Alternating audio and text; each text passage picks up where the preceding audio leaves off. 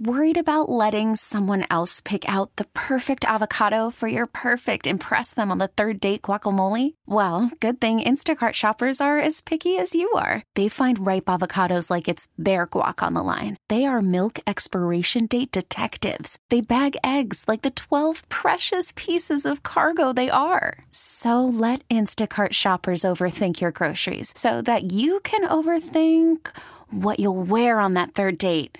Download the Instacart app to get free delivery on your first three orders while supplies last. Minimum $10 per order, additional term supply. Hiring for your small business? If you're not looking for professionals on LinkedIn, you're looking in the wrong place. That's like looking for your car keys in a fish tank.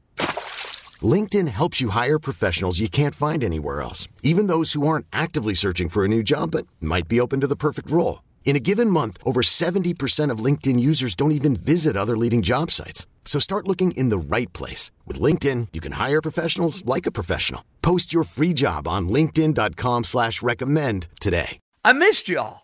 Not gonna lie. I had a terrific couple of days up in Newport, Rhode Island. I ate a ton of lobster. I got a little sun. I had a couple of beverages. I had a grand old time. Everything was great. Everything was great. But now it is a football Friday. So when I set up the little mini vacation, I, I made sure I'm working Monday and I'm working Friday. I'm not going to miss a football Monday or a football Friday. That's just completely out of the question. So, between all of that that's going on and the baseball and the NBA, it is the definition of a loaded show. And Thursday Night Football obviously put me in very good spirits. The Miami Dolphins whooped the Jacksonville Jaguars, and I felt pretty confident in taking this game. I took the Dolphins plus the two and a half. I had the Dolphins on the money line. I thought you would get a spirited effort from them starting off the year 0 2.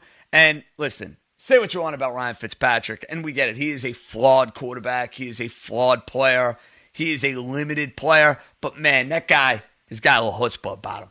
That guy's got toughness. He's throwing blocks. He's he's lowering his head trying to get first downs. He's a very easy player to root for. That is the best compliment I could give Ryan Fitzpatrick because I go back to last year. I was kind of annoyed about the fact that he was being brought into the quote unquote tanking Dolphins. Like that agitated me because I thought it would get in the way of them getting the quarterback that I may have wanted. It did not. Now you have Fitzpatrick, who is the perfect guy to have with a young quarterback. And Dolphins playing it right. They're not rushing on the field. Making sure he's medically able and he knows the offense. And that way he can come in and hit the ground running. You don't want him coming in and looking like a complete fool. Fitzpatrick, last two weeks, has played pretty darn well. And Jacksonville has regressed. I, I thought their first two games – were not a true indicator of what they are as a football team. I think what we saw on Thursday night is far more reflective of that. Jacksonville's still going to be one of the worst teams in the league. The talent will back that up. I still feel confident in saying that they're going to be in that discussion with the New York Jets for, you know, trying to get the first pick in the draft. And thankfully, I don't think my team will be. We'll see what they look like at the end of the year. But hey, at least for one night on prime time, I don't have to see the Dolphins losing by 40 points because it seems like anytime Adam Gase coached a team, that's what they did. They played a primetime game and they got smoked. So I'm in a good mood about that. Very good mood. Now, I'll tell you what I'm not in a good mood about. The New York Yankees playing away from Yankee Stadium. The Yankees all year have been brutal. Absolutely brutal in playing games outside of the Bronx. And – you know, as I was driving back from Rhode Island, I heard Aaron Boone on with Joe and Evan. This is actually like a rarity for me when I was driving back because I've been away for the last couple of days where I was like, I want to see what's going on. I, I want to, you know, get a sense for what you guys and gals are all talking about because I haven't been on the air, so I didn't know. So I was listening to my guys, so I love Joe and Evan. They were cracking me up with Boone. They were doing what they needed to do. And I could tell Aaron was not exactly in the best of spirits. You know, normally when Booney's doing those interviews, he's cracking jokes, he's doing impressions of me, he's you know, having fun, which is great. This was not one of those uh, type of interviews. This was no nonsense, no BS. And I could get a sense that there was a little bit of a ticked off energy about Aaron Boone. I could understand why. Because the Yankees continue to play poorly away from their ballpark.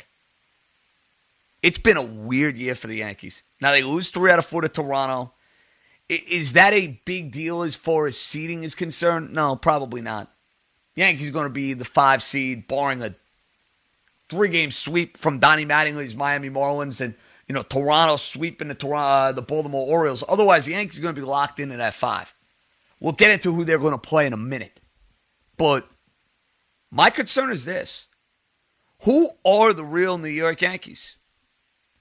They started 16 and 6. Outstanding. They go 5 and 15. Horrific. They go 10 and 0. And now they go 1 and 4. They have been as sporadic and as much a roller coaster as possible.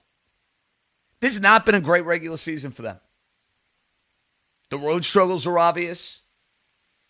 They have not given you that real consistent run. I guess you could say 15 and 5. I guess you could say 10 and 0.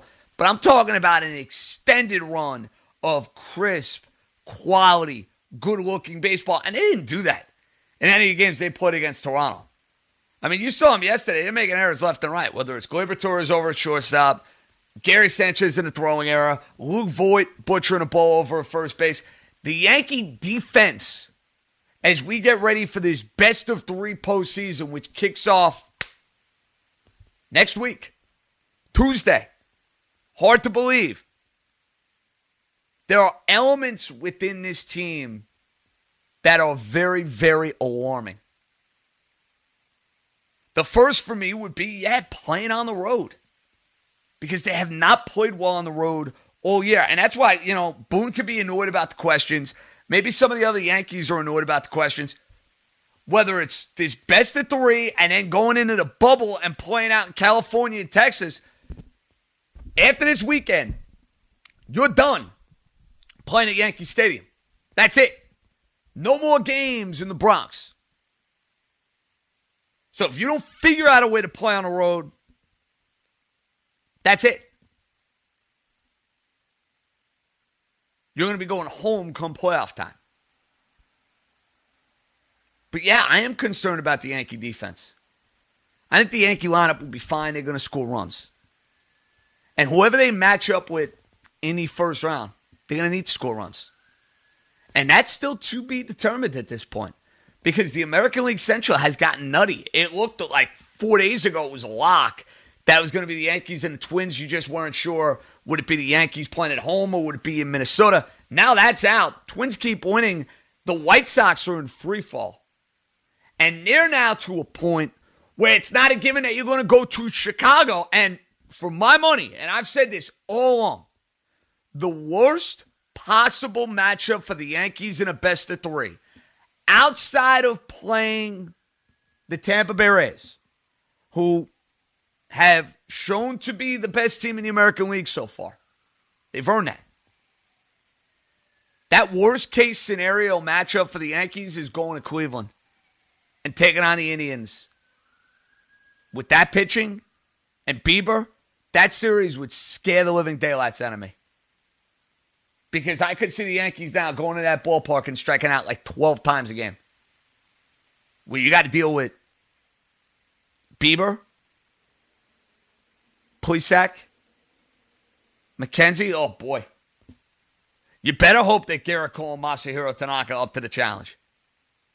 That's a scary best of three. I'll be rooting like crazy for the White Sox this weekend.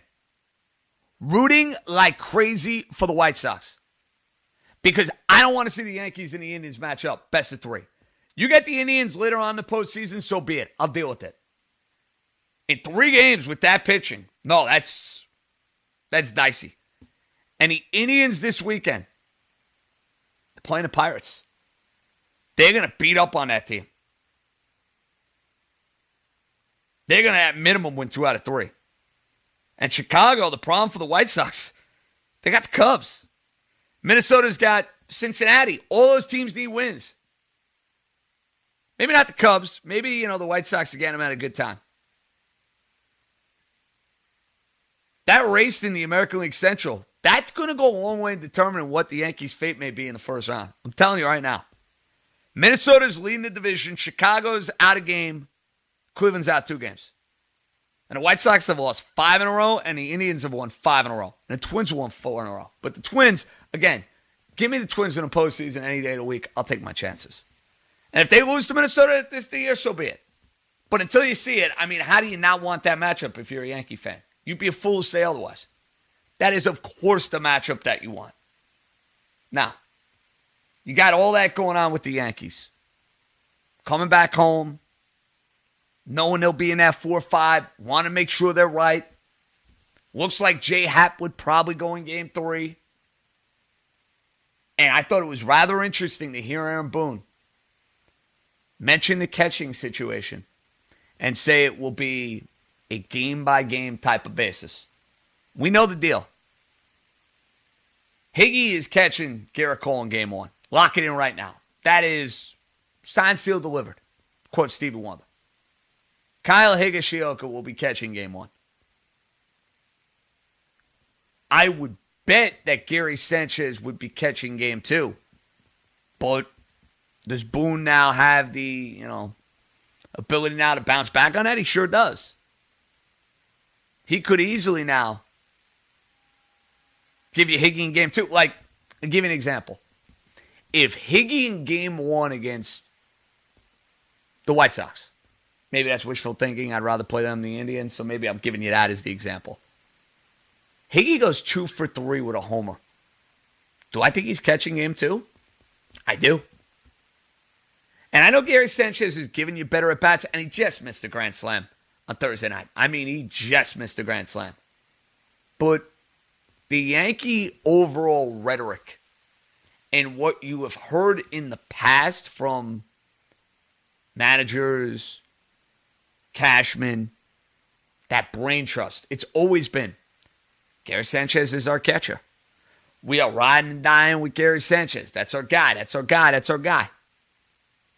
From what I heard earlier in the day, I don't look at it that way. I think he's going to play, but I don't think it's a guarantee he's getting those at bats. And you know what? He's got nobody to blame but himself. Didn't hit well enough, didn't perform well enough. You're trying to win games if you're in Boone and the Yankees. So, from that standpoint, I totally get it. Now, the other big baseball story no, it's not the Mets taking down the Washington Nationals, at least for another night. They're still, quote unquote, mathematically alive and not mathematically eliminated from postseason play. F- forget that. That's not the story.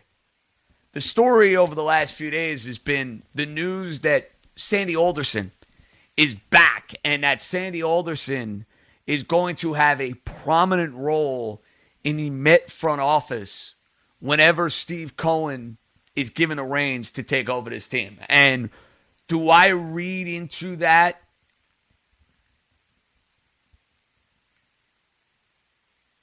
Cohen and his people wanting to get the love and wanting to get, you know, the full fledged approval from the owners, and therefore they're going to go with a guy that the owners, dare I say, are very comfortable with. Yeah, I think there's definitely something to that.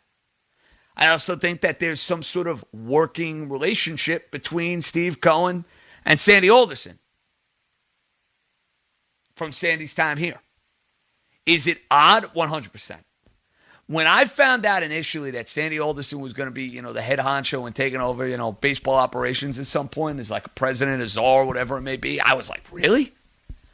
But then I think about it, and there were elements in play that you have to be aware of the fact that Alderson had, in some ways, his hands tied behind his back and having to run this team and be under the umbrella of this current ownership regime. Do I think that there is a whole lot to that? I do. But I think that Cohen, in bringing in Alderson, he's doing it for approval. And I, I think there's a fear maybe that Steve Cohen's going to come in and spend like $500 million. That his payroll is going to be, you know, $150 million higher than everybody else's. Maybe he's doing this to say, look, I'm going to spend, I'm going to spend big money, but it's not going to be to that extreme. Is that possible? Yeah, I think all that stuff is definitely on the table. Now, I want to give Sandy Alderson credit for this because I was critical at times of his regime. I thought at times he was way too conservative. I thought at times he did a miserable job as far as the bullpen, not making a play for Nelson Cruz. I mean, I can run through the laundry list of critiques of Sandy Alderson. From a farm system standpoint, a lot of the guys we are seeing starting to flourish and are now at the big league level. Part of his responsibility. A Dominic Smith. A Michael Conforto.